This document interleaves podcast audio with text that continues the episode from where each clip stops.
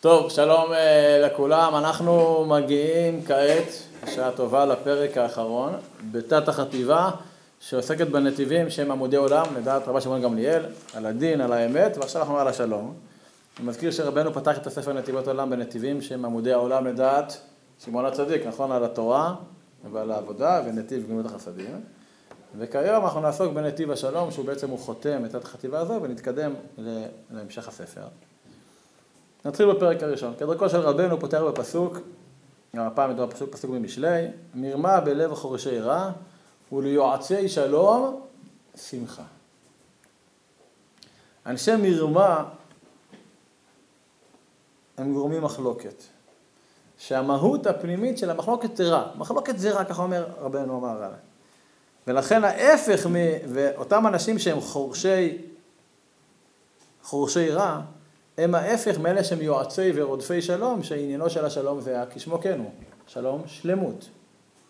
ולכן אלו שיועצים ומשתדלים לעשות שלום, הם דווקא אלו שזוכים בשל השלמות שלהם לשמחה, כי אז הם עושים שלום. שלום מלשון שלמות, והשלמות ניכרת בעיקר על ידי השמחה וליועצי שלום שמחה. ככה מסביר את הפסוק רבנו אמר. שאנחנו גם יודעים ששלום זה לא סתם איזשהו שם עצם, אלא שלום זה גם שמו של הקדוש ברוך הוא. שלום מציין את היות הקדוש ברוך הוא נשמת כל הנבראים, שהם לכאורה מלאים סתירות וניגודים ביניהם, אבל בחינת השלום, עושה שלום מרוב של הקדוש ברוך הוא, היא זאת שמחברת אותם, את כל העברים, שגם יהיו פה בהרמוניה, גם אחד עם השני, וגם בעיקר, הכי חשוב, שלמות פנימית עם עצמם, ואז העולם יכול להתקיים.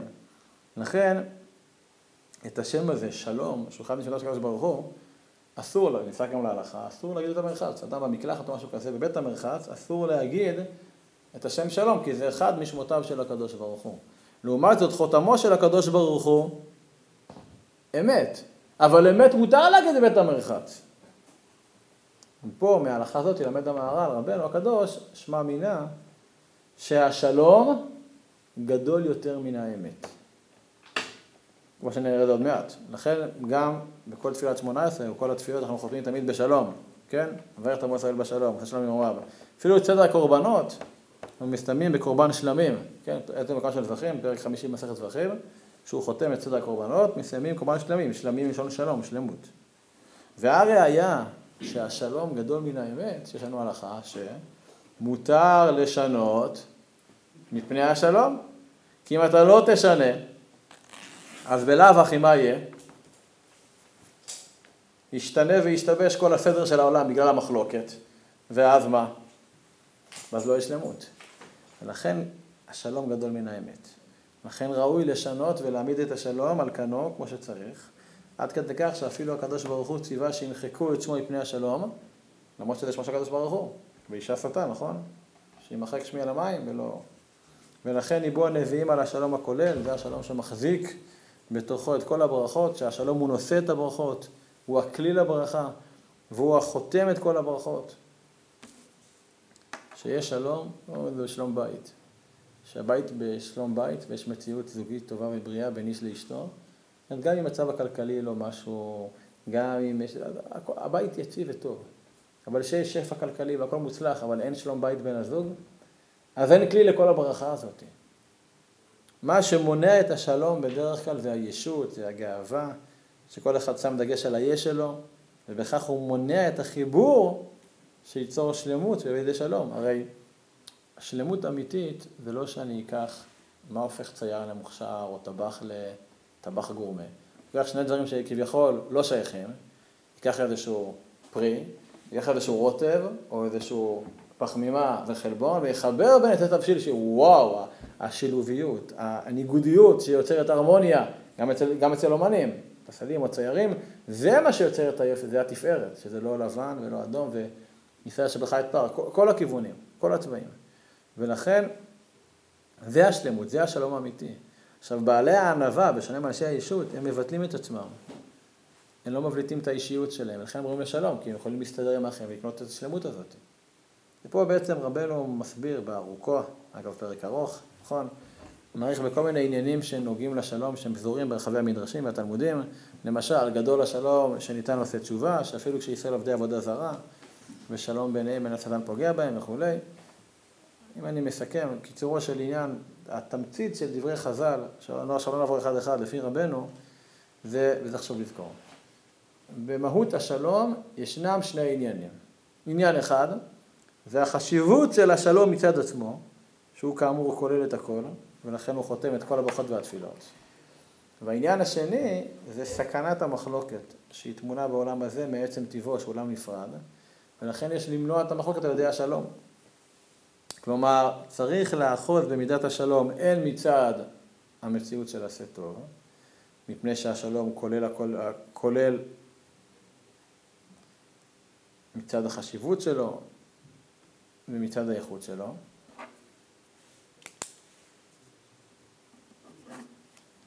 והן מצד המקום של סור מרע. מה זה סור מרע? שאם לא יהיה שלום, ובלי השלום המחלוקת נטועה בעולם הזה, ולכן צריך להימנע ולברוח ממנה בכוח מידת השלום.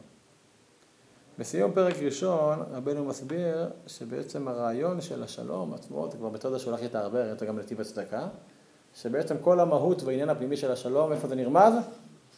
באותיות של השם שלום. זה גם בעניינים של צדקה למשל, בעניינים של של אמת, נכון? אז בואו נעבור אות-אות. האות שין יש בה שני קצוות וקצה שלישי באמצע, שהוא מקשר ומפשר ביניהם. זה המקום של השלום, בין ימין לשמאל לקו האמצע. זה האות שין. האות למד, האות למד המיוחד בה, שהיא עולה כלפי מעלה, נכון? ולכן האות למד מלמדת אותנו שהשלום, שימו לב עם האות למד, הוא גורם לדבקות בעליונים, בקדוש ברוך הוא, כי זה השלמות. ויש פה מסר אמיתי, מסר עמוק, ששלום אמיתי זה רק שלום שהוא מכוחו של הקדוש ברוך הוא. מה שגורם להשערת השכינה אצל בני זוג זה לא ההסכם המון ביניהם ולא ההסכם מלוחמה. השערת השכינה של הזוג זה שהם נותנים מקום לקדוש ברוך הוא לשכון. אפילו מגן שכנתי בתוכם. שהם נותנים מקום לקדוש ברוך הוא בחיים שלהם, ואז זה מעדן אותם, ואת כלי קיבול הברכה. כלומר, שלום אמיתי בין בני זוג זה לא רק מתוך איזושהי הסכמה הכרתית אנושית שזה משתלם. אלא מכוח משהו שהוא גדול מאיתנו, מכוח של הקדוש ברוך הוא, שזה השלמות היחידה. לכן, גם ההתקשרות בין בני הזוג, שתהיה ביניהם ברית שלום, בלי בגידות, בלי דברים נעימים, לא נעימים, אז זה מכוח שמו של הקדוש ברוך הוא. כך שאפילו אם יש חשדות אה, בקיאים בבני הזוג, הקדוש ברוך הוא מוכן שימחה שמו, ובלבד, ובלבד שיהיה שלום. אז זה אמרנו האות ל'. האות מ' מ' אחרונה, מ' סופית, מ' הסתומה, כמו שקורא לרבנו, שהיא סגורה, מלמדת אותנו שעל ידי השלום הכל סגור ומחוזק. זה כלי מחזיק ברכה שהוא חזק. ואפילו ישראל עובדים עבודה זרה ויש שלום ביניהם, השלום מסוגל להגן עליהם מפני מידת הדין. ולהבדיל, מה הדמות המרה של השלום? מחלוקת. אז רבנו גם רומז את עניין של מחלוקת באותיות. הוא מסביר, האות מ', האות הראשונה של המילה מחלוקת, האות מ' היא קצת למטה פתוחה. וזה מלמד את תחילת המחלוקת. כלומר, שאם אתה רואה שעכשיו מתחיל מחלוקת, שאם לא תבטל אותה, מיד היא תכף תתפשט ותגדל, בגלל שבני האדם הם מטבעם חלוקים זה מזה. ולכן תדע, הוא אומר, אומר פה, שעכשיו הגענו לאות ח', האות ח' זה המשך של האות מ'. האות ח' היא כבר יותר פתוחה מהאות מ', לא רק למטה פתח, אלא כל הלמטה פתוח לגמרי. שכבר המחלוקת התרחבה מהאות מ' לאות ח'. מה השלב הבא? האות, האות ל' שהולך כלפי מעלה. כלומר עכשיו אם יש פה מחלוקת למטה, בתחתונים, אז זה יכול להגיע אפילו מחלוקת כלפי שמיים. מחלוקת גם בשמיים, בעליונים. והאות ק' זה רומז על סופם של בעלי המחלוקת, שיורדים הם לגיהנום, כי באות ק' יש אות שיורדת למטה, זה יורדים לגיהנום הרשעים, בעלי המחלוקות. כי גם המחלוקת וגם הגיהנום, הם נבראו יחד ביום השני של הבריאה, ולכן ביום השני של הבריאה לא נאמר והיה אלוקים כי טוב. בשלישי פעמיים כי טוב, אבל ביום שני אין כי טוב. אז אמרנו את האות מ"ח ל"ק, ועכשיו האות האחרונה במחלוקת, האות ת', האות האחרונה באותיות מורה על סופם וקיצם של בעלי המחלוקת, שיגיע סופם ולכן צריך להימנע מזה. עד כאן הפרק הראשון.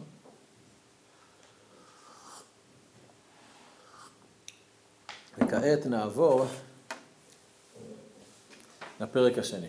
אז אם אחרי שעסקנו במהות השלום, מה עניינו, שאמרנו שעניינו זה שלמות, ראינו מה גודל מעלת השלום, מה גודל הסכנה בהיעדרו, כעת רבנו מייחד את הפרק השני לעסוק בעניין הרדיפה, כן? מבקש שלום ורודפהו. למה צריך לרדוף אחרי השלום?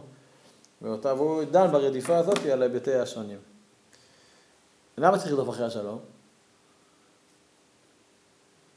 עוד לאור מה שהסברנו בפרק הראשון, יובן. בגלל שהשלום הוא שלמות הכל, בגלל שמבלעדי השלום הכל חסר, צריך לרדוף אחרי זה. לכן לעולם יקדים אדם שלום לחברו. כי השלום הוא השלמות, ואז יש לשאוף להידבק בשלמות, היא קודמת לכל. ולכן מי שמונע אמירת שלום, שאתה אומר לשלום והוא לא מגיב לך ולא מאפשר לך, או שהוא מייבש אותך, או כל דברים כאלה, מי שמונע אמירת שלום, אז בעצם הוא פוגם באחדות של הקדוש ברוך הוא. יש פה ביטויים חריפים, מי שלא עונה שלום הוא גזלן, בגלל שמניעת השלמות היא מביאה לדברים לא טובים. בגלל, כמו שאמר משל הנביא, אין, לך, וזה המשנה האחרונה במסכת אוקטין, ספר ש"ס, אחרי שכל הש"ס משניות כולו מחלוקות, אומר שבן לוי, אין לך כלי מחזיק ברכה, אלא השלום. דווקא השלום. השלום זה הכלי מחזיק ברכה, ומי שמונע את אמירת שלום בעצם שובר את הכלי מחזיק ברכה של כולם, וזה מזיק לכולם. נדגים את זה בסיפור. בסדר, יש לנו סיפור. בחודש חשוון תשנ"ה, מספר, זה סיפור שאני שמעתי כבר לפני כמה שנים, ורק לאחרונה התוודעתי אליו בכתובים, מבעל המעשה. איזשהו איש עסקים חרדי בארצות הברית, בניו יורק, ישב לפגישה עסקית במסעדה, בברוקלין, משהו באזור הזה. ישב, ישב שם עם השותף, אחד משותפיו, בחור בשם יוסל. יוסל.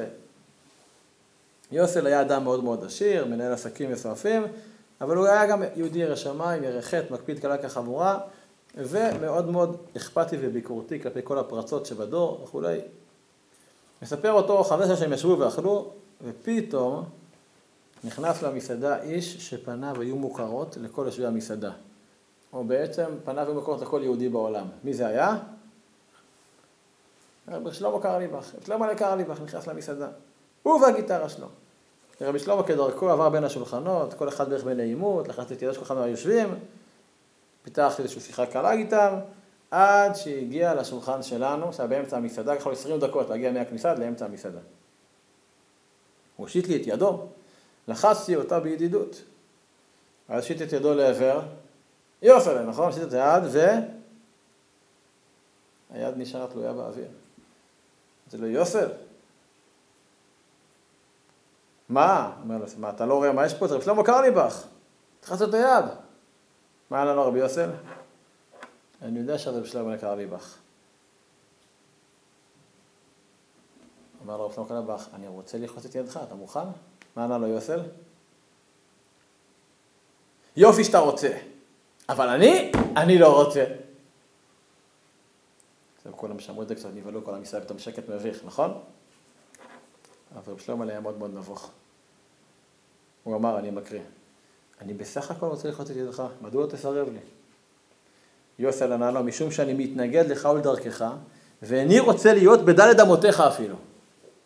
אופס, זה לא בדיוק תזה לשלום הגדול, נכון?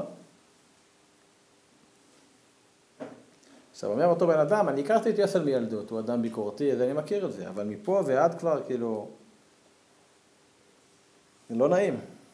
רב קרליבך אמר לו, יוסל, אני לא מבקש שתסכים, ואני מוכן לשמוע את התנגדותך, אבל רבי ידע, אני רק מבקש ממך ללחוץ את ידי.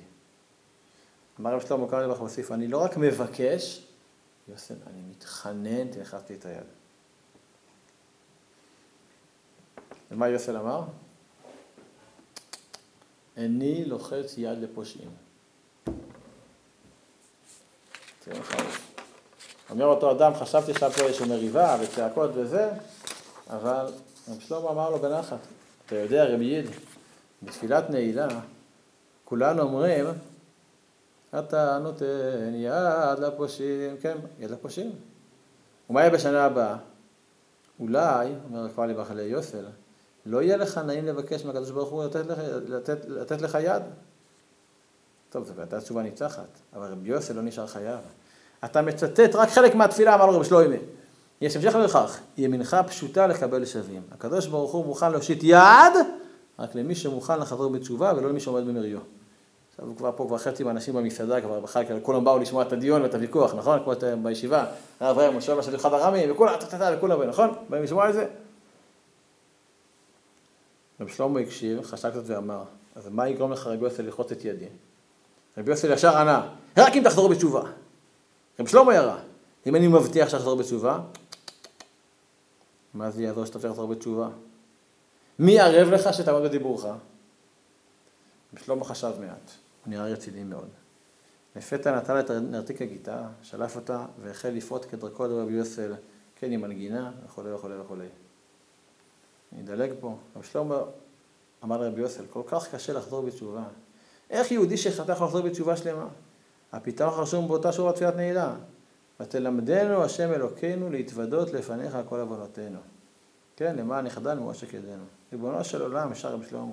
כל חיי ירדתי להשפתות ולבוץ כדי ללקט יהלומים, ללחוץ יד לנשמות טובות שרק ביקשו חום ואהבה, כנות, פשוט ולימוד זכות, ואני מצאתי יהלומים רבים, אבל התלכלכתי מאבות, וכעת אני פוגש יהודי נקי וצדיק שנמצא ברומו של עולם, הוא מוכן ללחוץ לי את היד, אבל הוא רוצה שאני אתנקה. ואני שהתלכלכתי בשביל ללחוץ יד ליהודים, לא אתנקה בשביל ללחוץ יד, יד ליהודי. אני מודיע לך שכשם שהתלכלכתי כעת, אני מקבל על עצמי לחזור בתשובה שלמה ממש, כמו שכתוב בתפילת נעילה, ותלמדנו להתוודות על עוונותינו. רב שלמה התחיל להגיד את הנושא של הווידוי, כן, איי איי איי איי איי איי איי איי איי, רב קליבך חשבנו, כל מצטרפים אליו, בגדנו, דיברנו דוף, והמשיך על חטא שחטאנו לפניך, ויודעים ולא יודעים, הוא מתחיל לשיר את זה, על כולם, הוא שאל יוסר, סלח לנו מחד, דמיינו את זה, כפר לנו. אומר אותו בחור, כבר כל המסעדה התמלאה באווירה של העילה, ובסופה של הווידוי, בסופה של הווידוי רבי יוסף התחיל לבכות, ואז הביא לרב קרליבך חיבוק, וממש לא נותרה עין אחת יבשה. ואז פתאום, שלום, אני מסתכל ברשום, גייבד, אני מאחר, יש לו טיסה.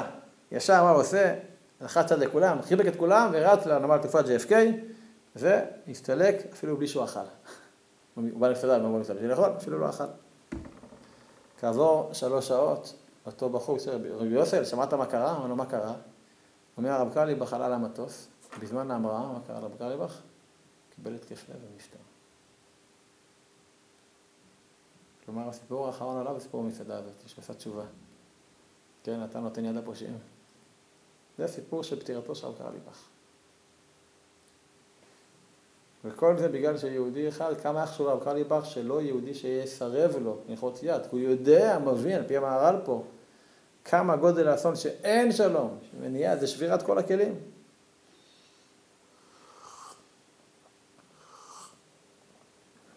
בהמשך הפרק, רבנו מציין דברי הגמרא ביבמות, לפיה לאדם צריך לדבוק בחליצה, והבאת שלום, בן אדם חברו והפרת נדרים.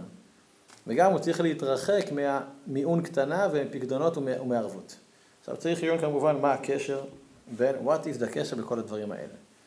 אז מביא רבנו שיש, שמסבירים ש, שכוונת הדרשה זה ללמד אותנו שעם כל הכבוד למידת השלום, שהיא השלמות בעולם הזה והכל טוב ויפה, עדיין, וזה חשוב מאוד, לא לכל אחד אתה אומר שלום.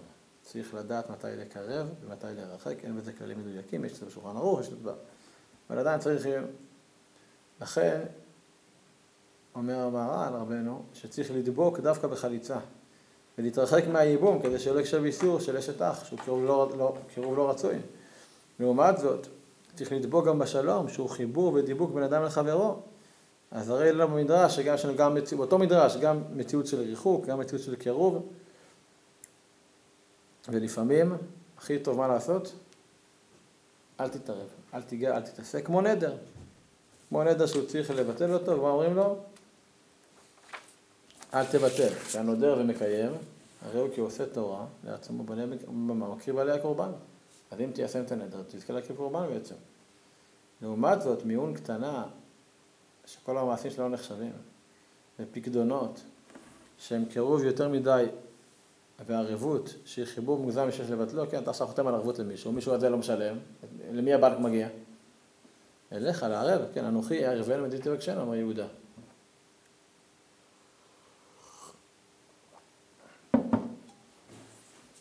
נקודה נוספת, שאיתה מסיים את הפרק רבנו, זה עניין של כיבוד אבא ואמא, גמילות חסדים, אהבת שלום אדם חברו, שזה שלושת היסודות הכוללים, ולכן שכרם גם בעולם הזה וגם בכנסת לעולם הבא, שאני חוזר גם כיבוד אביהם, גם כיבוד חסדים וגם הבאת שלום. בגלל שמי שעושה את זה, את הכיבוד חסדים, את, ה... את הכיבוד הורים, את הבאת שלום לאדם החמש לאשתו, אז טובתו כפולה לשמיים ולבריות. לכן הכרם קיימת לו גם לעולם הבא, ולא רק בבעד הפירות, הוא אוכל בעולם הזה.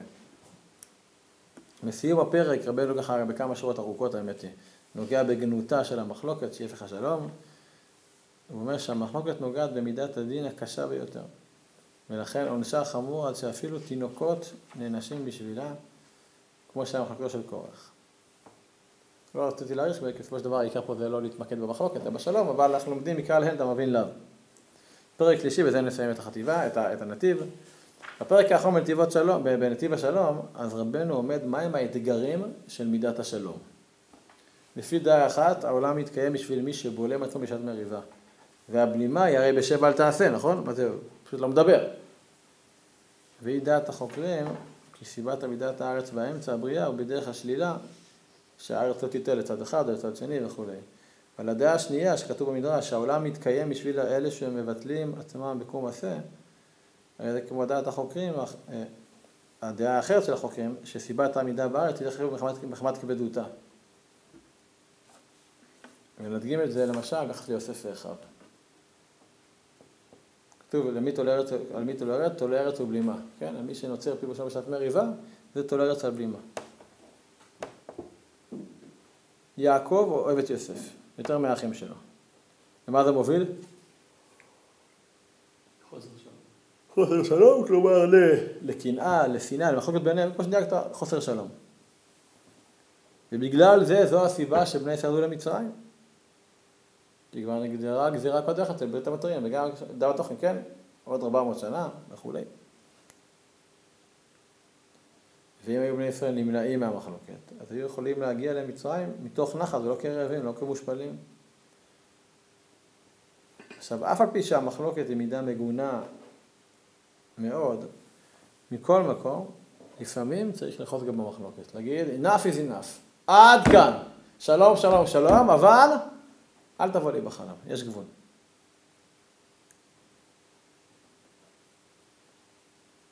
למרות שהמחלוקת היא מידה מגונה, אבל יש מכל מקום, יש איזשהו לעיתים שבהם צריך לחלוק. נגיד, זה לא איתנו, זה, זה, עם זה אני לא מסכים. כי מי שמסכים לכל ומכיל את הכל, אז הוא בבעיה, משהו שיוצר אותו. אז הוא משועבד. מישהו פלורליסט, צריך להכיל את הכל, גם את ה... גם את זה, ומה הבעיה? שלוש נקודות, כן. ולכן,